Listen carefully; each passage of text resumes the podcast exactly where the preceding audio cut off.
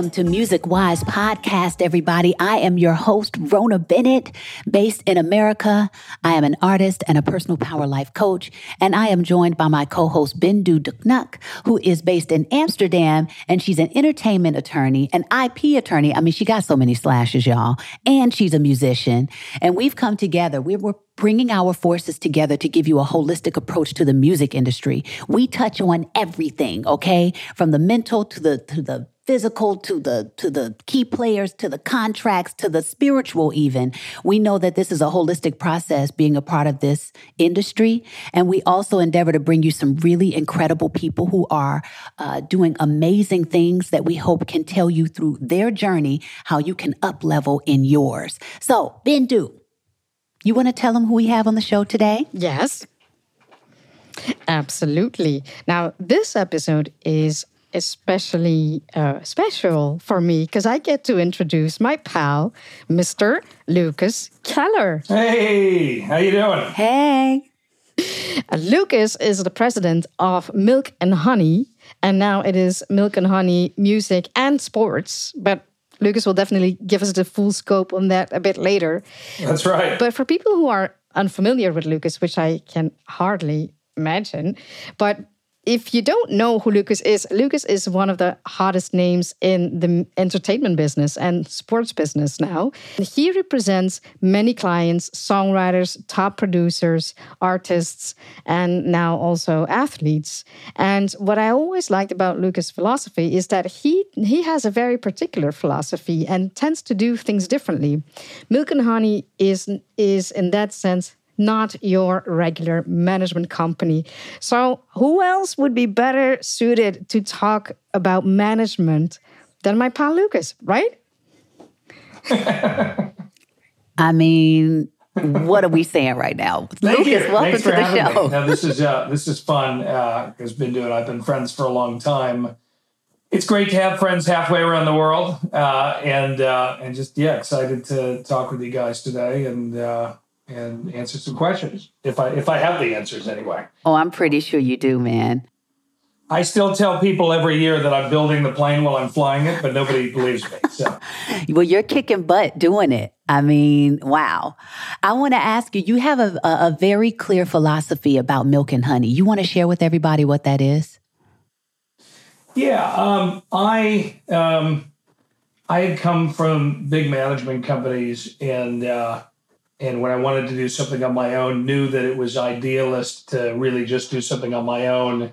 Um, realized that it takes a village, and so I wanted to build a company and a team, um, and saw the value in that, which I could get into more. But um, you know, wanted to wanted to build something more boutique. Wanted to spend my own money, not have uh, any kind of partner funding us, um, so that we could make decisions the way you know, do things the way we want to. There's there's often you know investment into music, be it financial investment or time, um, is often misunderstood, always misunderstood by people that aren't in the space. Mm-hmm. You know, so I wanted to do things on my own term, uh, knowing that uh, any partners of mine would tell me to abandon an artist a year before they happened, uh, focus on other things, maybe because they'd be about revenue and not necessarily about creative. Uh, and so I always, you know, I always just wanted to make our own decisions, which was really important. And then the idea was, you know, that that I had been an artist manager for, I don't know, 2002 to 2014 at that time when I started the company. So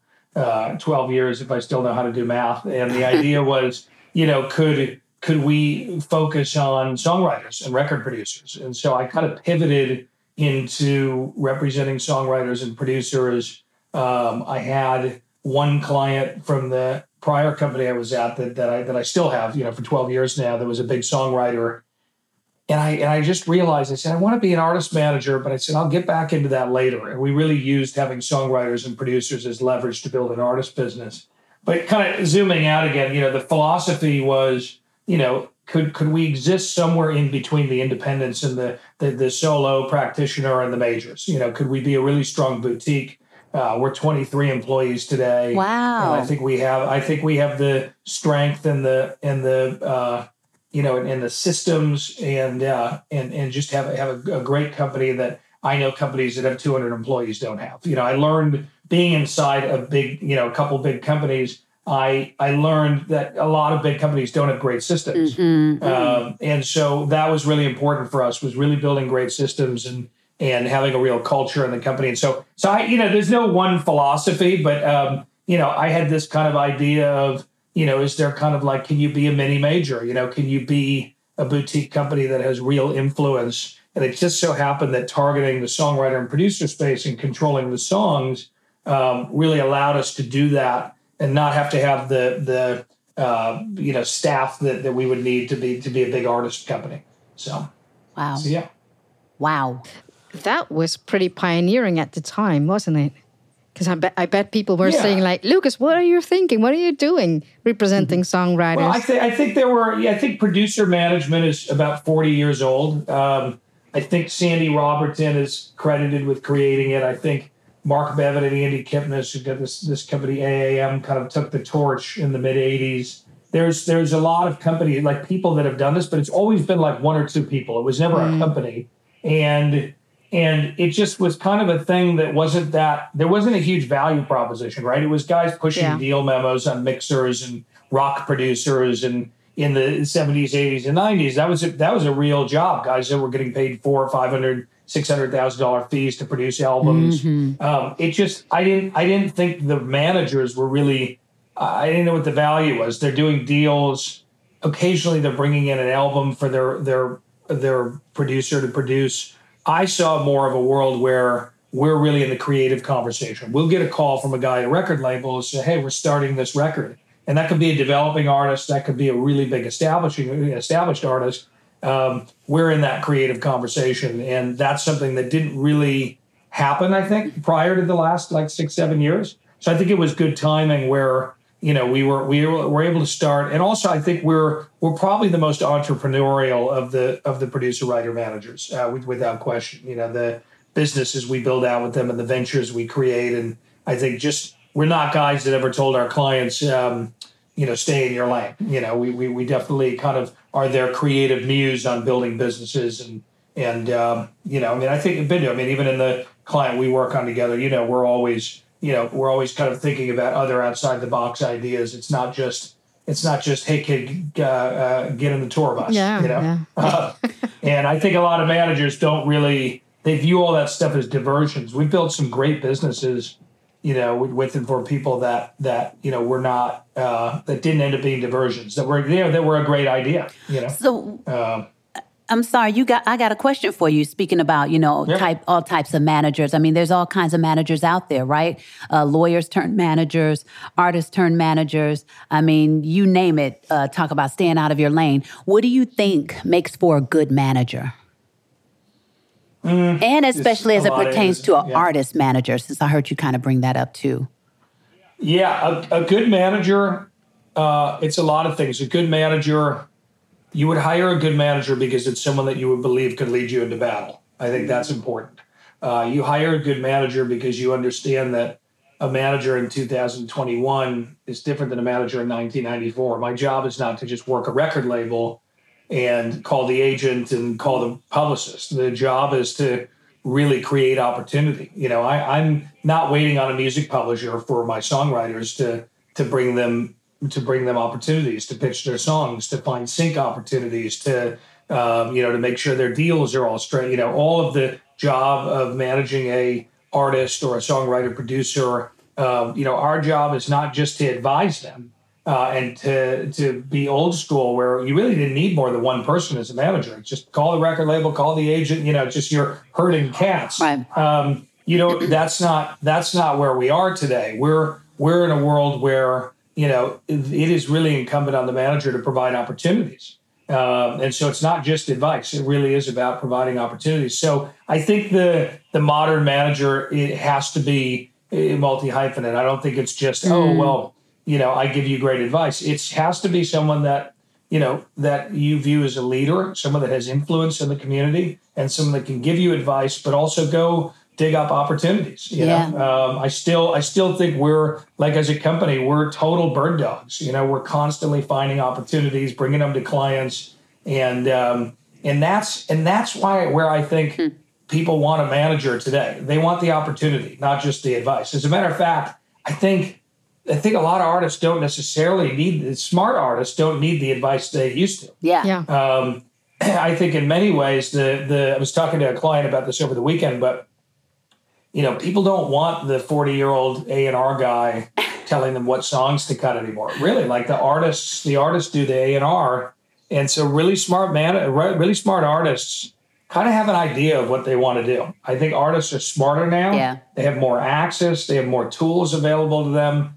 And so they require managers that can not just advise them, but can also bring opportunity. Nice. So You're totally right. And it also just ties in to how the music industry has changed basically after 2000. Um, back in the day, yeah, perhaps you could just get away with you know being the babysitter making sure the passport was packed and make sure that the, the client had and a booking agency, a publisher, and a label, and that was that. And the rest would sort itself out. But nowadays, the music industry has become pretty much a tech industry, and artists have to be brands and be bigger than the music themselves. So you want somebody who can translate your identity and your personality, if you will, as an artist, into a vision. yeah, Speed. yeah.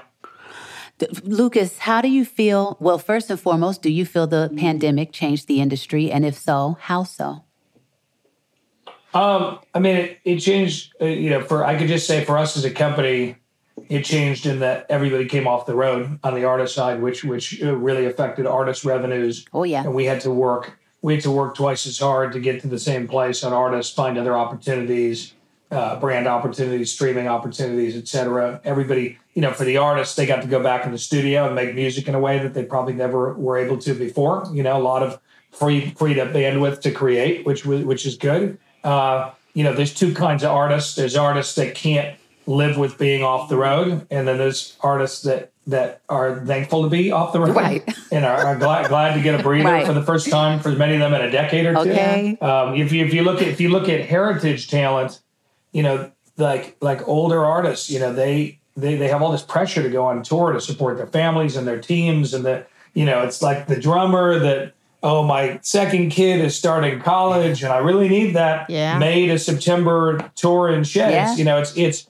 so I think that was really hard for touring artists. Um, for us, it was great because we, um, you know, we started selling catalogs, um, and not that not something that we really prompted our clients to do, but something that kind of, I think, the industry heating up for for catalog sales Yeah. and multiples increasing and new companies showing up. I mean, I still have about one Zoom call a week with a new company in the space buying. Um, you know, it was really our clients wanting to do it and just the space being uh, vibrant and, and people wanting to, to kind of overpay for catalogs. So, I mean, we'll have done by May of this year 100 million in transactions in the last year. And Wow. it's it's crazy. It's a gold rush that I would not have expected.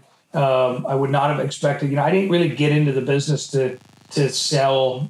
You know, to, to sell things like that. It wasn't really what I thought. And I also I was always taught that uh, you know uh, songwriters should never sell their album, should never sell their songs. Um, so so a lot's changed, and um, and so touring went down, catalog sales went up. Uh, we had to work hard putting everybody into work, you know, and really doing Zoom sessions. Some of our clients uh, did them and enjoyed them. Some of them were really reluctant to do them, and eventually came around.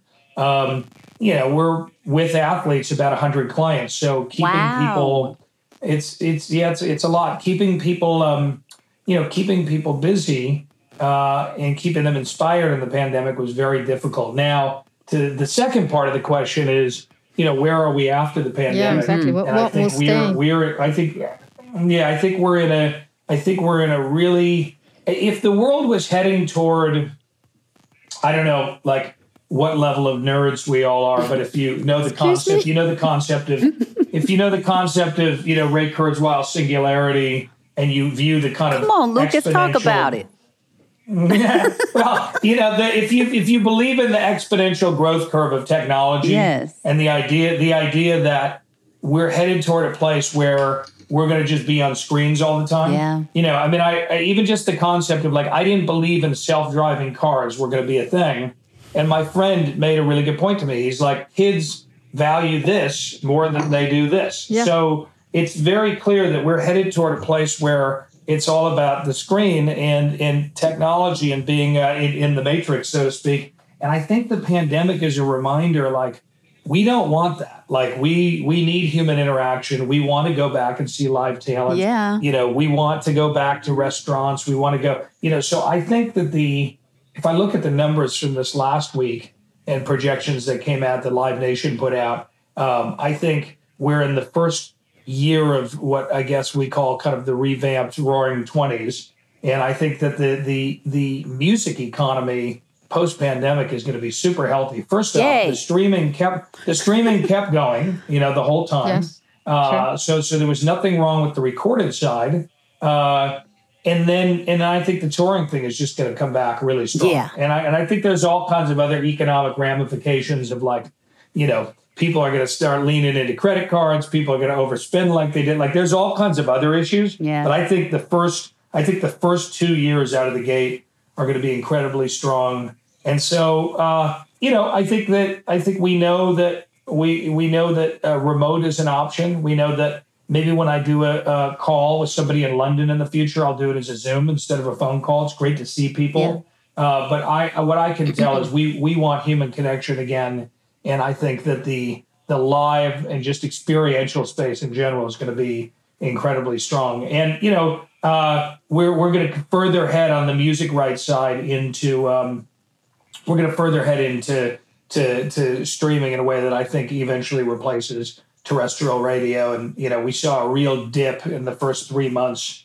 Um, I mean, I guess I guess in the Netherlands the, the Buma/Stemras, but over here the ASCAP, BMIs, et cetera. Uh, we we saw a real, which we're just seeing now for BMI. We saw a real drop, probably to the tune of twenty to thirty percent in in in radio revenue. Yeah, just because I mean, I mean, it was you know that that first few months of the pandemic was a real shell shock, and I think people, um, you know, especially without people in their cars and uh, and, and listening to terrestrial radio, like that, that we will see a real dip there. And also something I didn't really realize until recently, which is how much uh, live does make up performance rights. Uh, so so it's it's it's interesting. I, I so I, I I also I also don't know if any of those companies exist in the in the future, but I do know that digital probably replaces replaces all of them. So uh, long way around to answer your question about the pandemic, but I'm really I'm really opt- optimistic. I see. It was great to see that see that our clients could could survive it. You know. Yeah. Uh,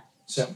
I love to hear you speaking so optimistically. You know what I'm saying? Because we got, we were one of the hardest industries hit, no doubt about it. I mean, it sat everybody Yeah. down, and I still marvel at what has happened to our musicians. You know, the you know drummer that you were talking about, or the keyboard player that you rely on that income. Like, what happened? You know, I just hope that everybody was able to make it out okay.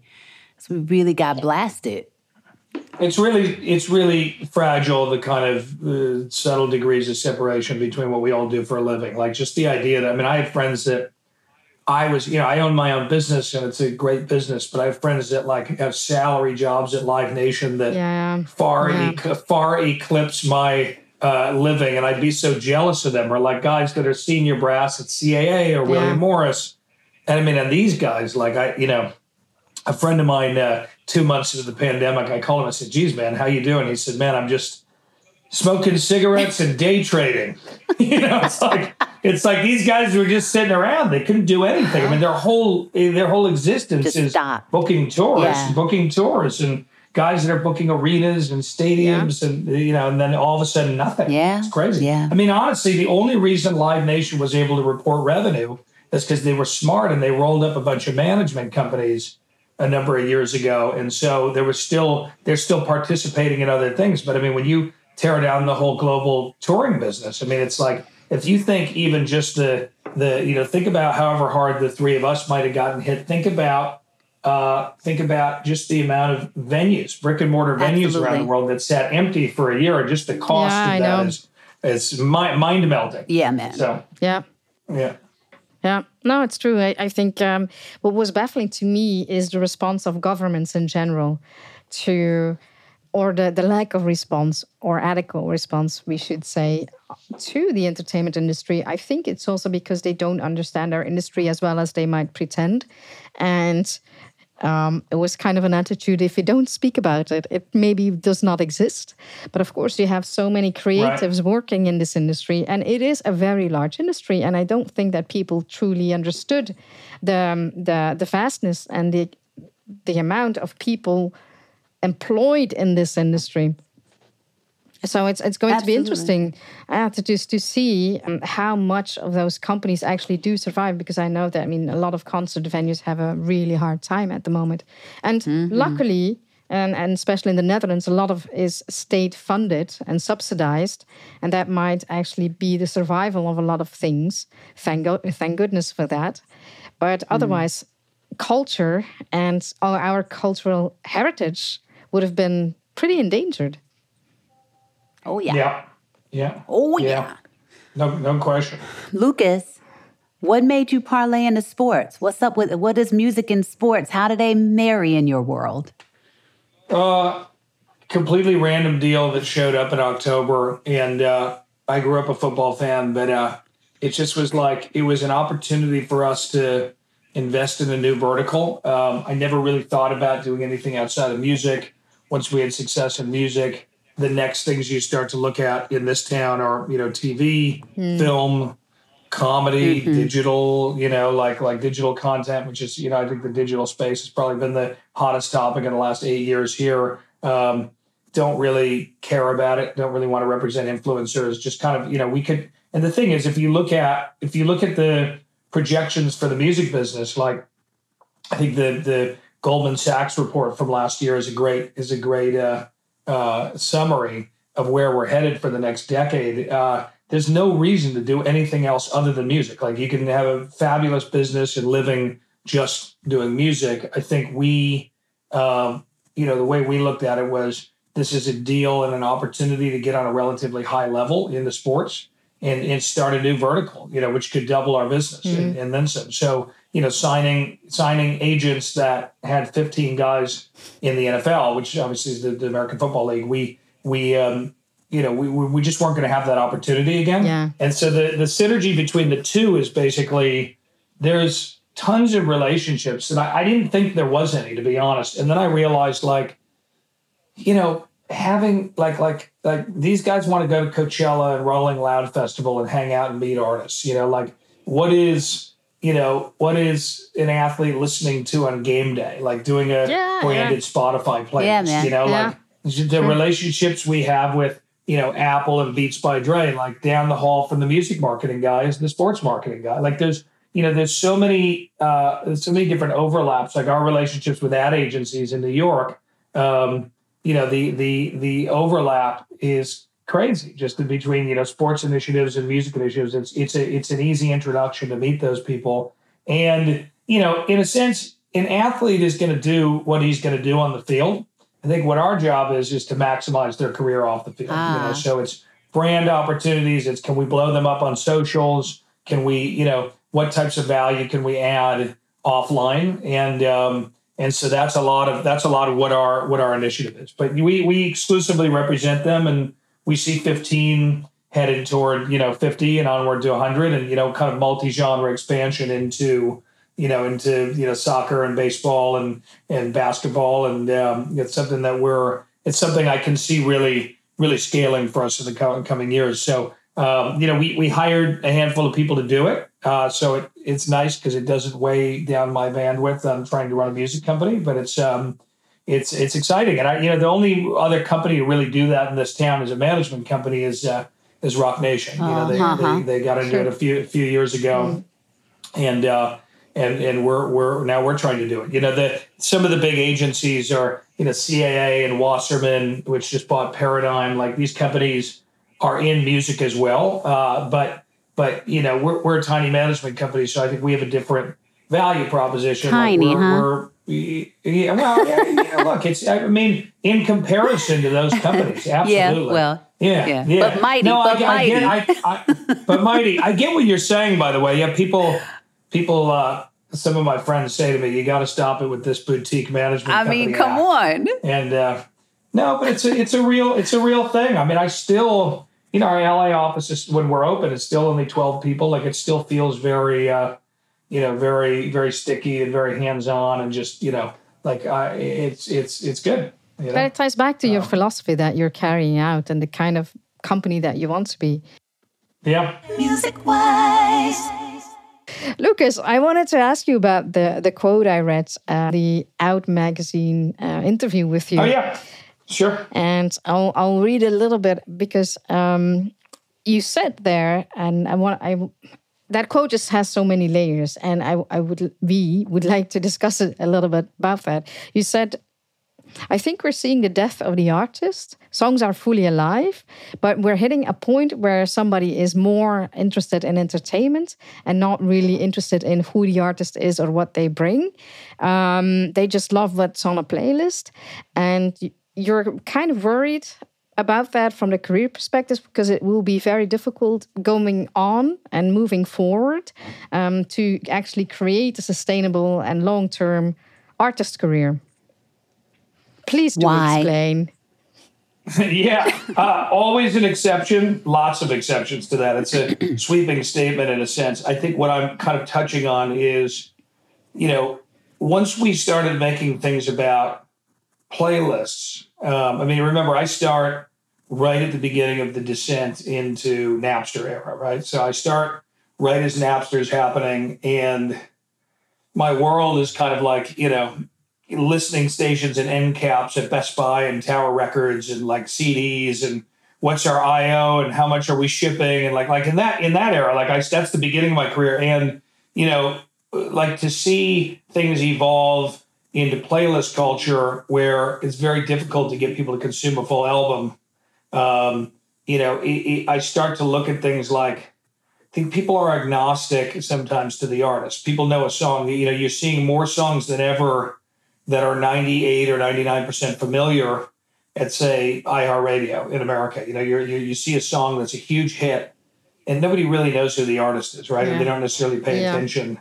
Um, and then you have exceptions, right? Where there's where there's a real lifestyle movement. You know, like like people people love Billie Eilish, whether yes. the, the, song is a hit or not, whether the song sounds like a hit.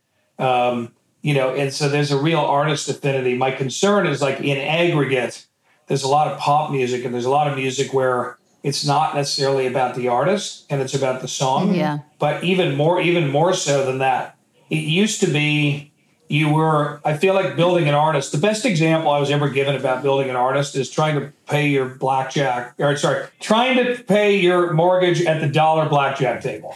Um, you know, it takes. it, it really, it really is. That's breaking an artist. Like you have to you have to have 6,000 little wins and you don't know which one is going to help you turn the corner. Like what's true. what's the tipping point? Mm-hmm. Nobody really knows. It's about this opportunity and that look and playing this show. Right, right. And, and so I think building an artist used to be a snowball. Like eventually kind of just, you know, you were picking up snow and eventually you're it's like, okay, I've arrived. And I think now it's like you can have a hit song with no guarantee to ever have another one.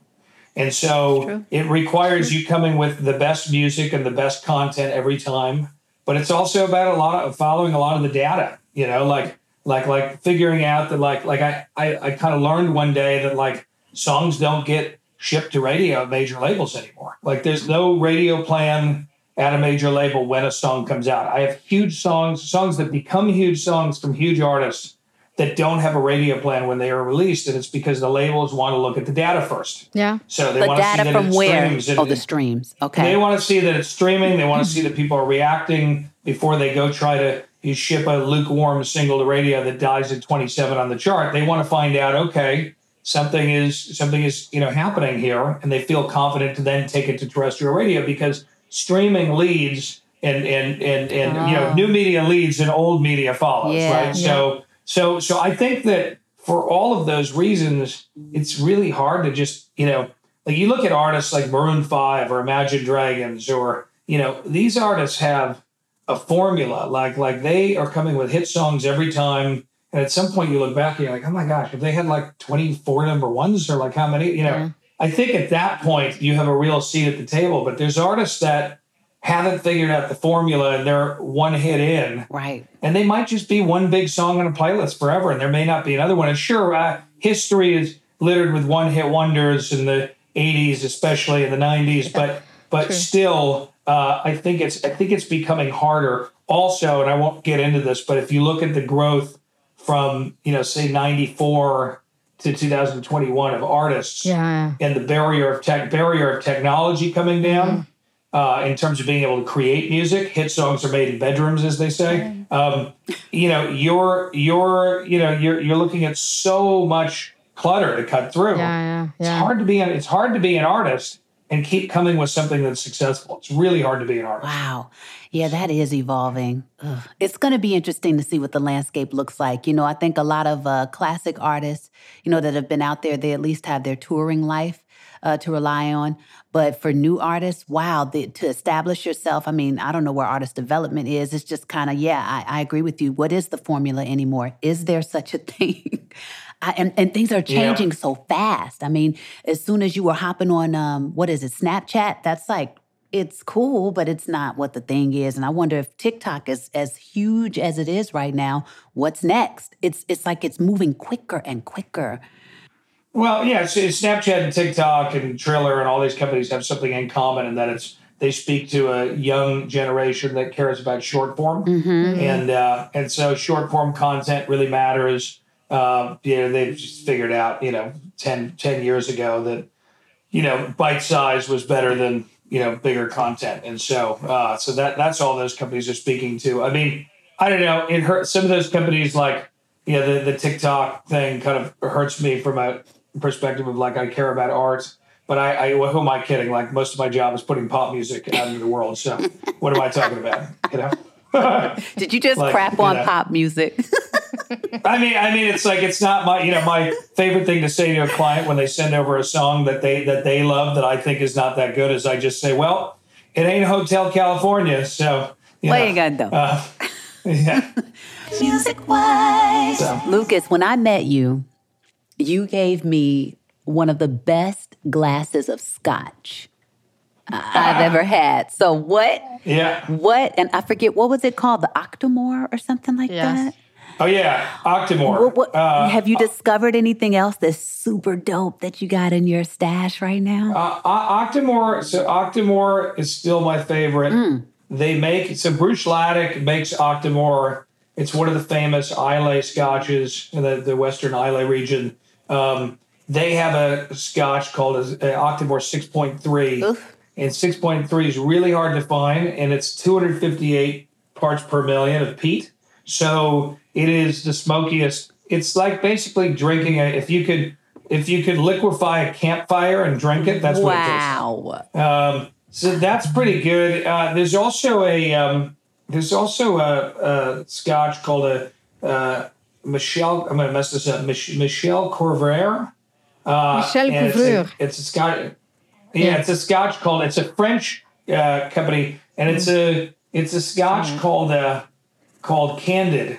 And Candid is, or that whole that whole Michel Couvreur is a is a French uh, distiller that actually distills Scotch because it has to come from Scotland. So they get Scotch from Scotland and they age it in Burgundy barrels in France. And uh, I had a client turn me on to it. I'm in love with it. It's amazing. Nice. Oh, we shall check Those that are out. like the those are the recent favorites. Okay, so. thank you. Okay, we'll Yeah. we'll put that on our list then, on our shopping lists. Yeah, baby. Lucas, what is the best compliment that somebody ever gave you? I don't know if there's like a a single a single best compliment.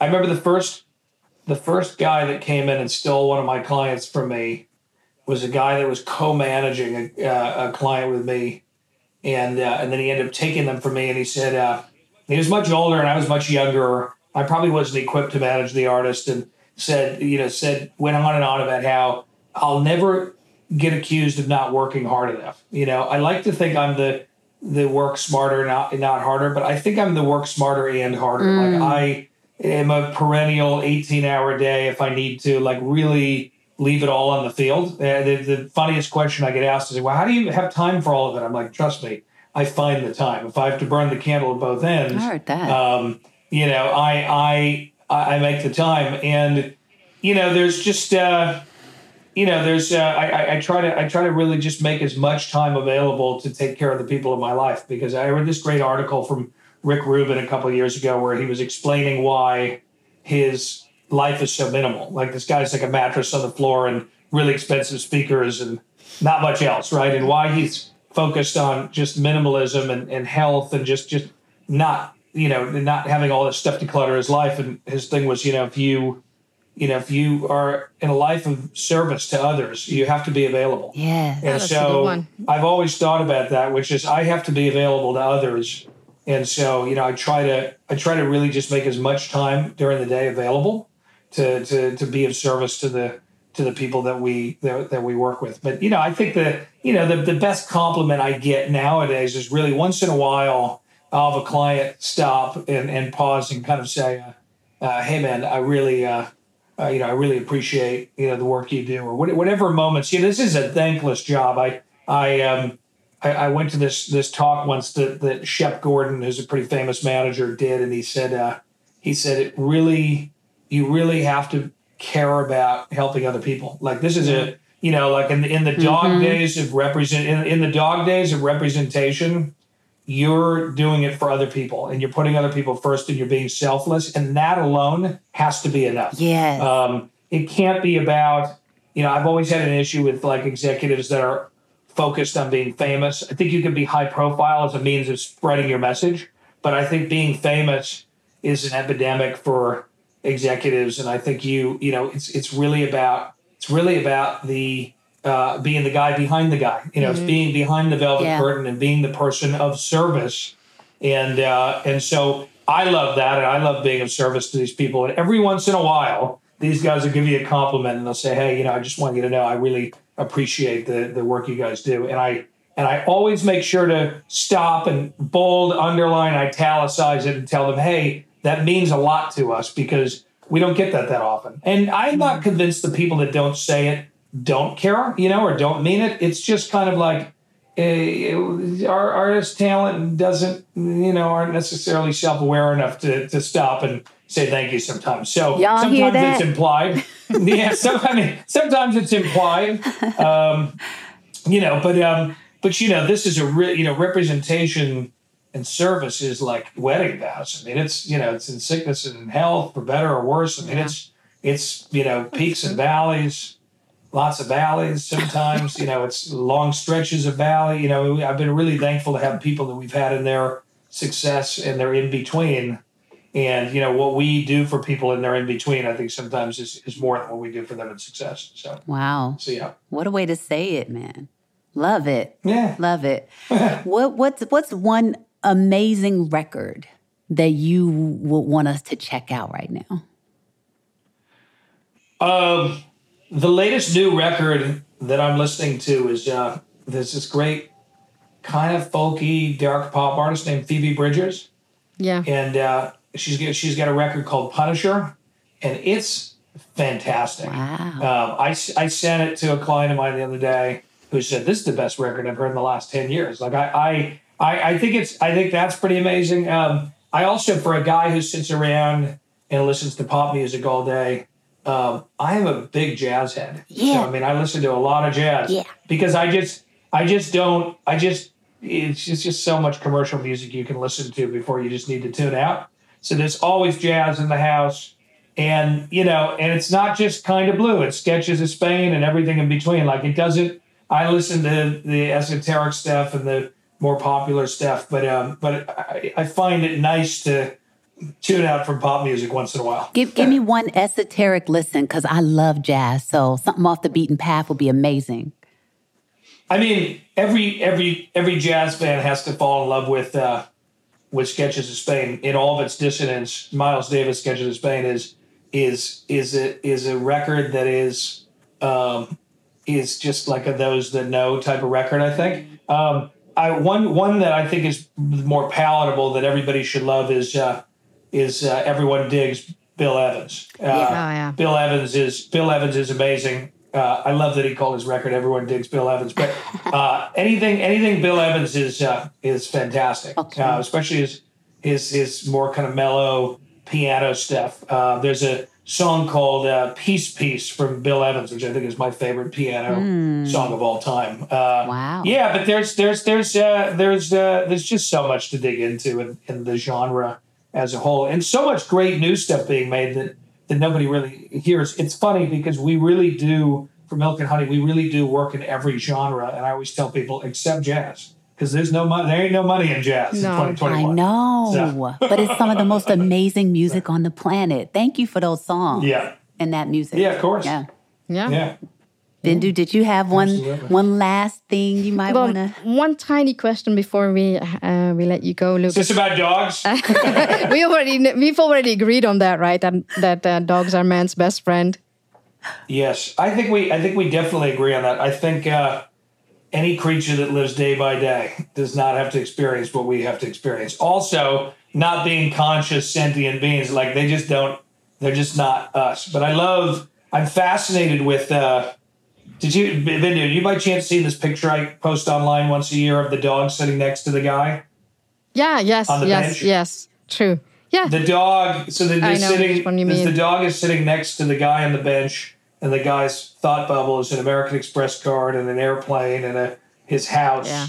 and all these different thought bubbles. And then the dog's thought bubble is a picture of the guy and the dog on the bench. It's just like another picture of the picture, which is it, it, it just it sounds cheesy, but it just strikes me. I mean, that's the power of dogs, right? They're just happy to be there with you. So um, I think uh, I think for us workaholics, they're fantastic to have around. yeah. So, Absolutely. you know, And it's funny. Lucas has two chihuahuas, two tiny dogs, and I have a really Yeah. big dog. You do, my little tiny, niece tiny, Hayden. tiny, but mighty. And these two exactly. dogs. And mine is is um, not so mighty, and aloof. but the sweetest.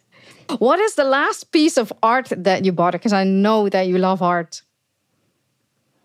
Um, two things. I'll give you second last first, and then last. Uh, uh, I I bought a, a Marc Chagall painting, and uh, and I'm just a huge fan of. Uh, I'm a huge fan of classic art, or sorry, fine classic fine art. I mean, I I'm also a huge uh, huge David Hockney fan. Yeah. So I have uh, I have a small David Hockney that I bought before that. That's third to last. So I have a, a Hockney, I have a Chagall, and then um, uh, the Hockney one is an interesting opportunity because he's a he's the oldest living modern artist, and so when he's gone, that you know, I think like David Geffen owns like seventy percent of the Hockney collection or something. I mean, that stuff is going to be worth that stuff is going to be worth so much. Um, but I was down at Palm Desert about a month ago, and um, you know, there's a I was in this this uh, art gallery, and so the guy that animated all the Looney Tunes stuff was a guy named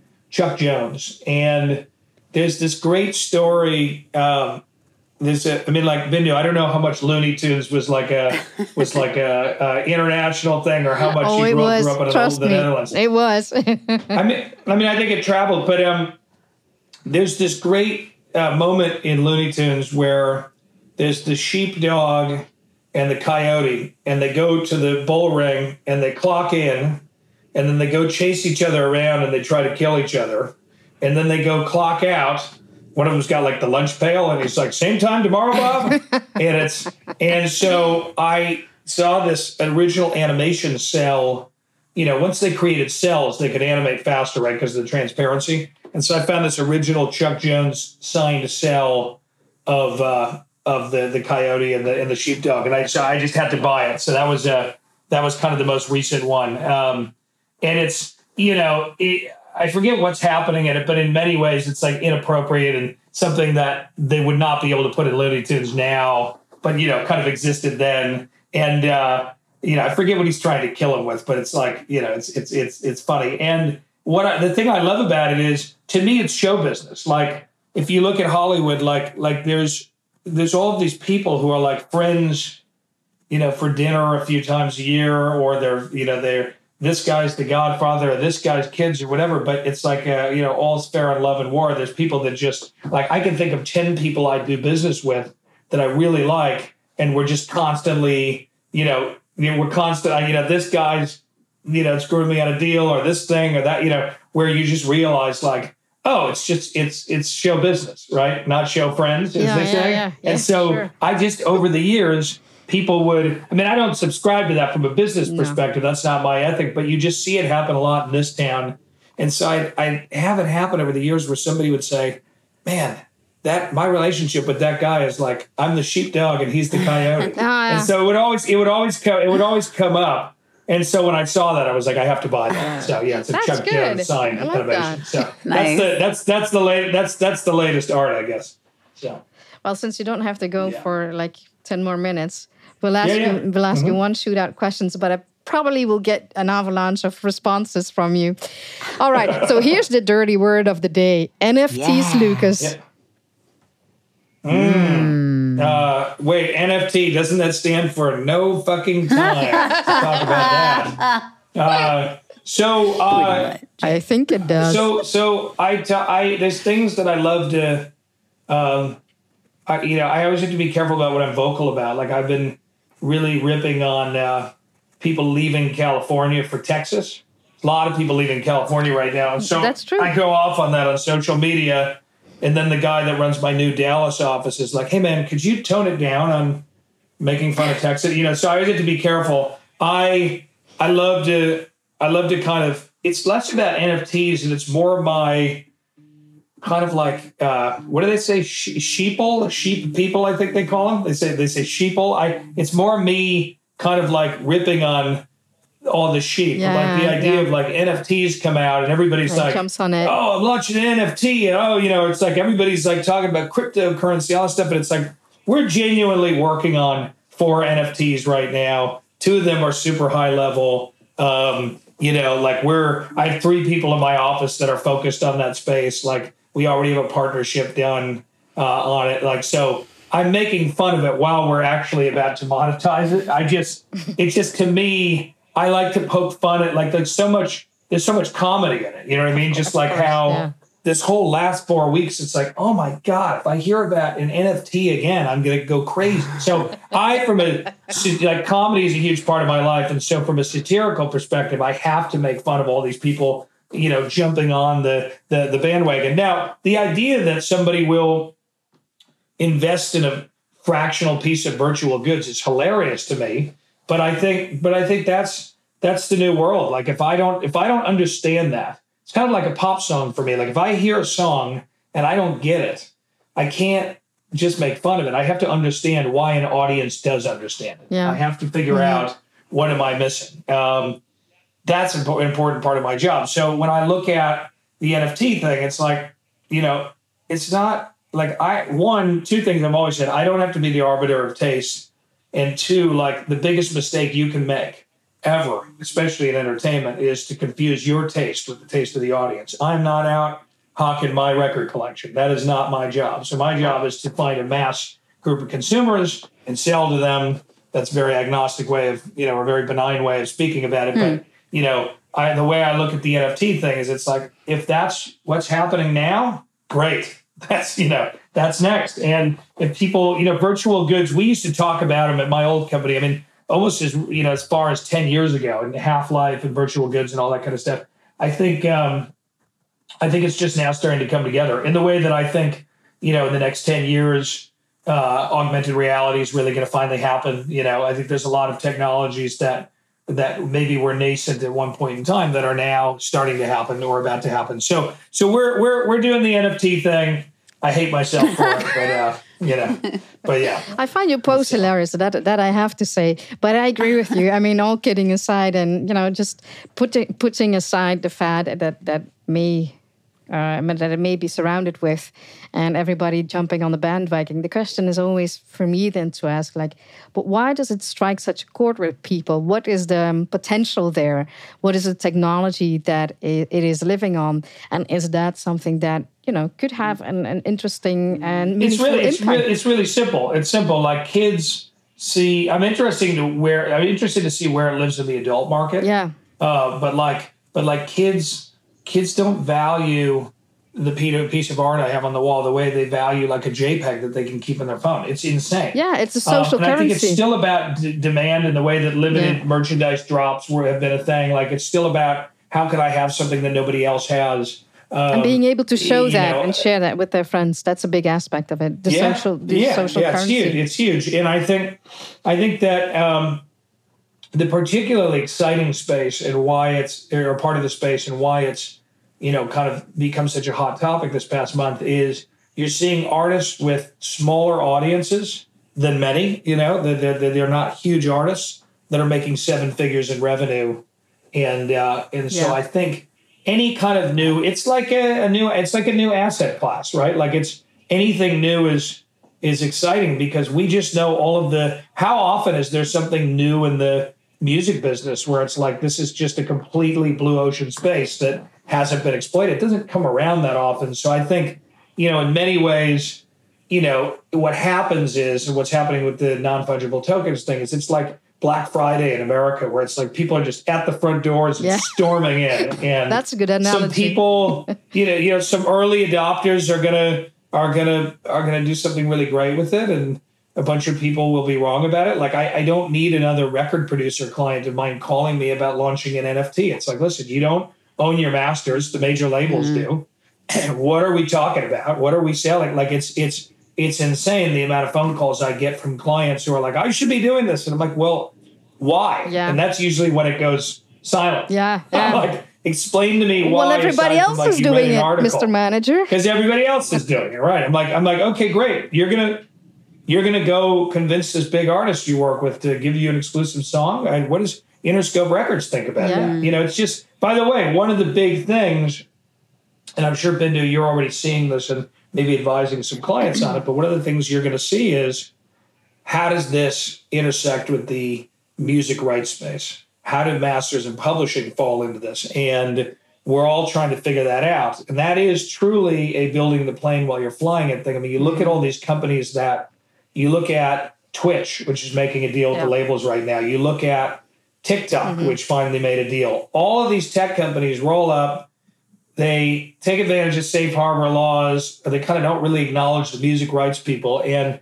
I'm telling you, I'm just I'm going to single out the Universal Music Group team here, but it's like Universal Music, for instance, is the cat around the cage and to trying to get in to get the canary. They will get in and they will get the canary somehow. And the question is just kind of when and how. And so, you know, it's interesting how a lot of these companies try to go around the music rights holders. Um, I'm a big copyright, you know, advocate. You know that, Bindu. I just, you know, to me, it's like at some point, uh, the NFTs will have to reckon with the rights holders, and it'll just be interesting what that what that looks like, Yeah, you know, yeah. and how will how will those companies, you know, work with. Uh, you know, work with work with the, the various clearances and rights. So I, I'm curious to see that. And a lot of people are asking us that question, and I think it's okay to be a really experienced company or executive and say to people, "I don't know." Yeah. You know, like it's it's it's okay to say that and to How tell people that? you're still in an explo- exploratory process. You know.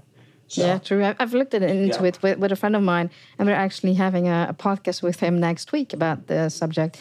And, and, and he and I have Yeah. been looking at blockchain and how rights management could live on a blockchain. And every single time we just Yeah. run into a dead end, being being it that the blockchain is great for linear assets, but not for multi-complex um, assets such as music rights, um, where there is no Yeah. consensus on metadata, and then you run into a huge. Oh my um, gosh.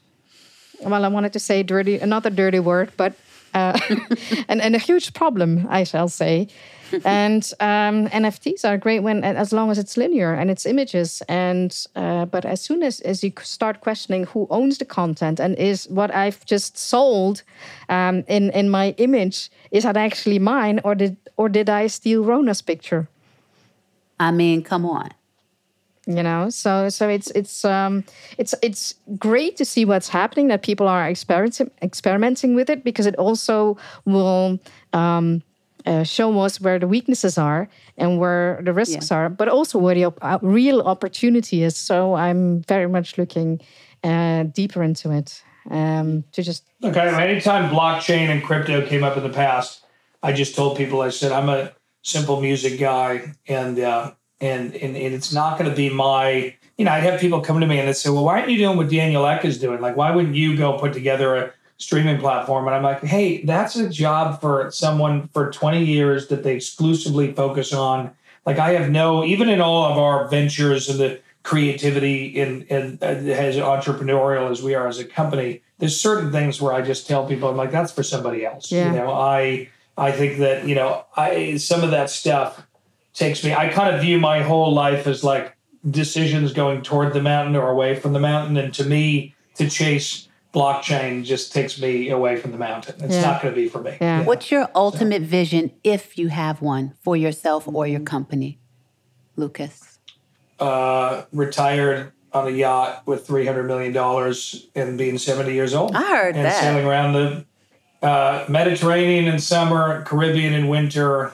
I don't know. Um, I no, honestly, the the the the, the goal sound is, so bad, is- Lucas. The goal is that, that was an all right. That was a good uh, projection, right? Uh, I, I the the goal is really to keep being able to help people, keep doing it on a high level, and keep being in a in a, in a keep pushing for, uh, you know, for for keep keep you know trying to be in a position of influence to be able to affect change for these creators. You know, like I would love to see all of the elements of the Music Modernization Act fully roll out. Yeah. You know, I'd love to see real change happen for creators. I'd love to see the rates change with the broadcasters. Like I'd love to know that for you know people that I represent. I mean, I have people with houses and kids and cars and you know the second and third house and lots of overhead and people that are relying on their copyrights meaning something in the future. Yeah. If I can you know, if I can make deal, I always say this as a company, we have the influence to make deals and to to just turn on a dime and do something on a Tuesday that becomes a, a, a norm. Yeah. You know, becomes a, a becomes a standard in the entertainment industry. We want to we want to disrupt, and I hate that word because I think people use it. Uh, I think people use it that aren't really disrupting. But I but I think we we have an actual ability to really disrupt and change deals and change things for creators. And I just want to be able to do that as long as I as long as I can. I'll be 37 this summer. That's it, Um, you know, yeah. yeah, Lucas. yeah. And eh, I know uh, everybody keeps saying that. They said I was young when I was 22 doing it, but the people say I'm still young at 37. I'm Jeez not feeling that young anymore. Um, but the idea is, you know, can I keep doing it into each next decade on a on a on a certain level and keep helping creators? That's that's my only goal. I'm I'm very happy otherwise, and and life is life is good. So um, you know, there's there's always going to be a a new client and something new and exciting, and you know, want to just keep doing it for a long time. That that's always been important to me. That's really the goal is being around a long time. Every year in this town, you know, or just this business, you you get the advantage of being around the year before and the year Yeah. before that and the year before that. When your name comes up in good conversation and you run a business of integrity and, and people know what you do and they trust you and all that, you just have the advantage of being around. You know, 18 years gets me so much that and just from doing around being around doing doing good business. Um, you know, they say it takes 20 years to what do they say? It takes 20 years to make your reputation, 20 minutes to burn Hello. it down.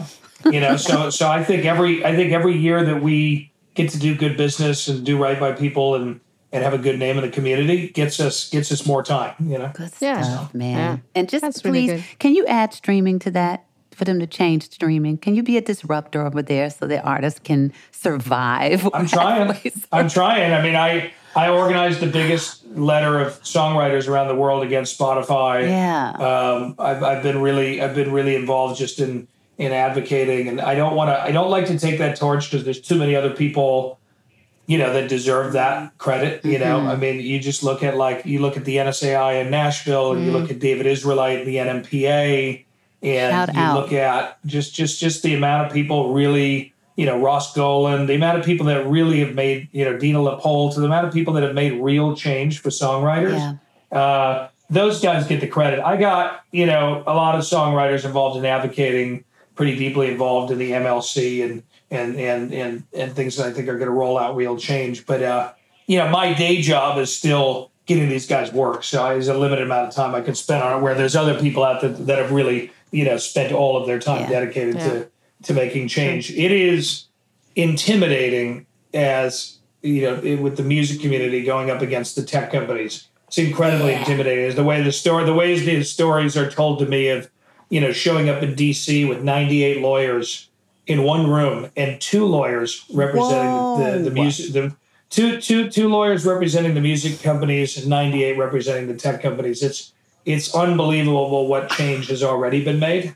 Um, because it's not about what's right. It's about who's lobbying Yeah, and yeah. the money. Yeah. And by the way, you know, going into a Democratic presidency in America, where not to we can go off on politics for another hour, but you know, uh, not to get into it, but it's like one of the downsides of something that I think is much better for the world and things are really cooled off over in America, which is a great thing.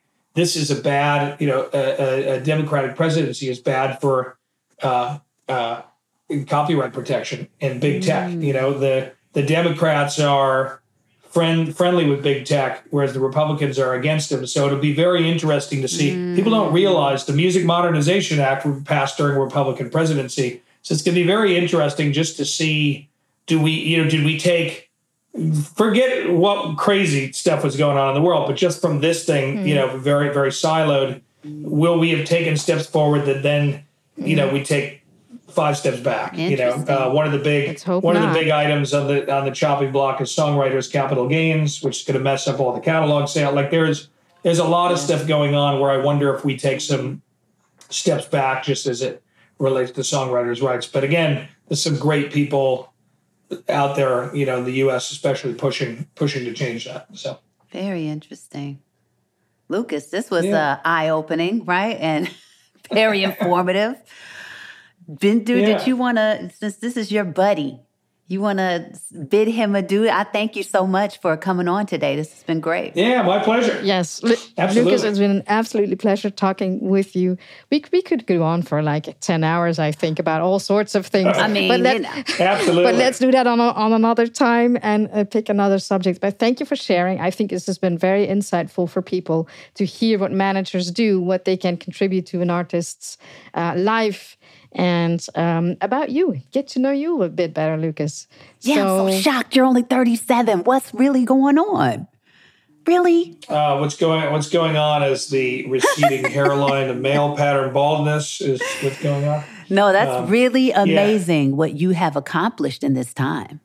Well, I haven't done a lot of sleeping, and I haven't done much else in the 18 years. So it's been uh, you know working working overtime. But uh, now I appreciate it, and you know one of the biggest drags of this past year is not being able to get to travel and Yeah. seeing friends like Bindu in person, and so we're looking forward to that. and, Absolutely, we um, are. You know, I'm sure I will live on an airplane uh, by summer. So.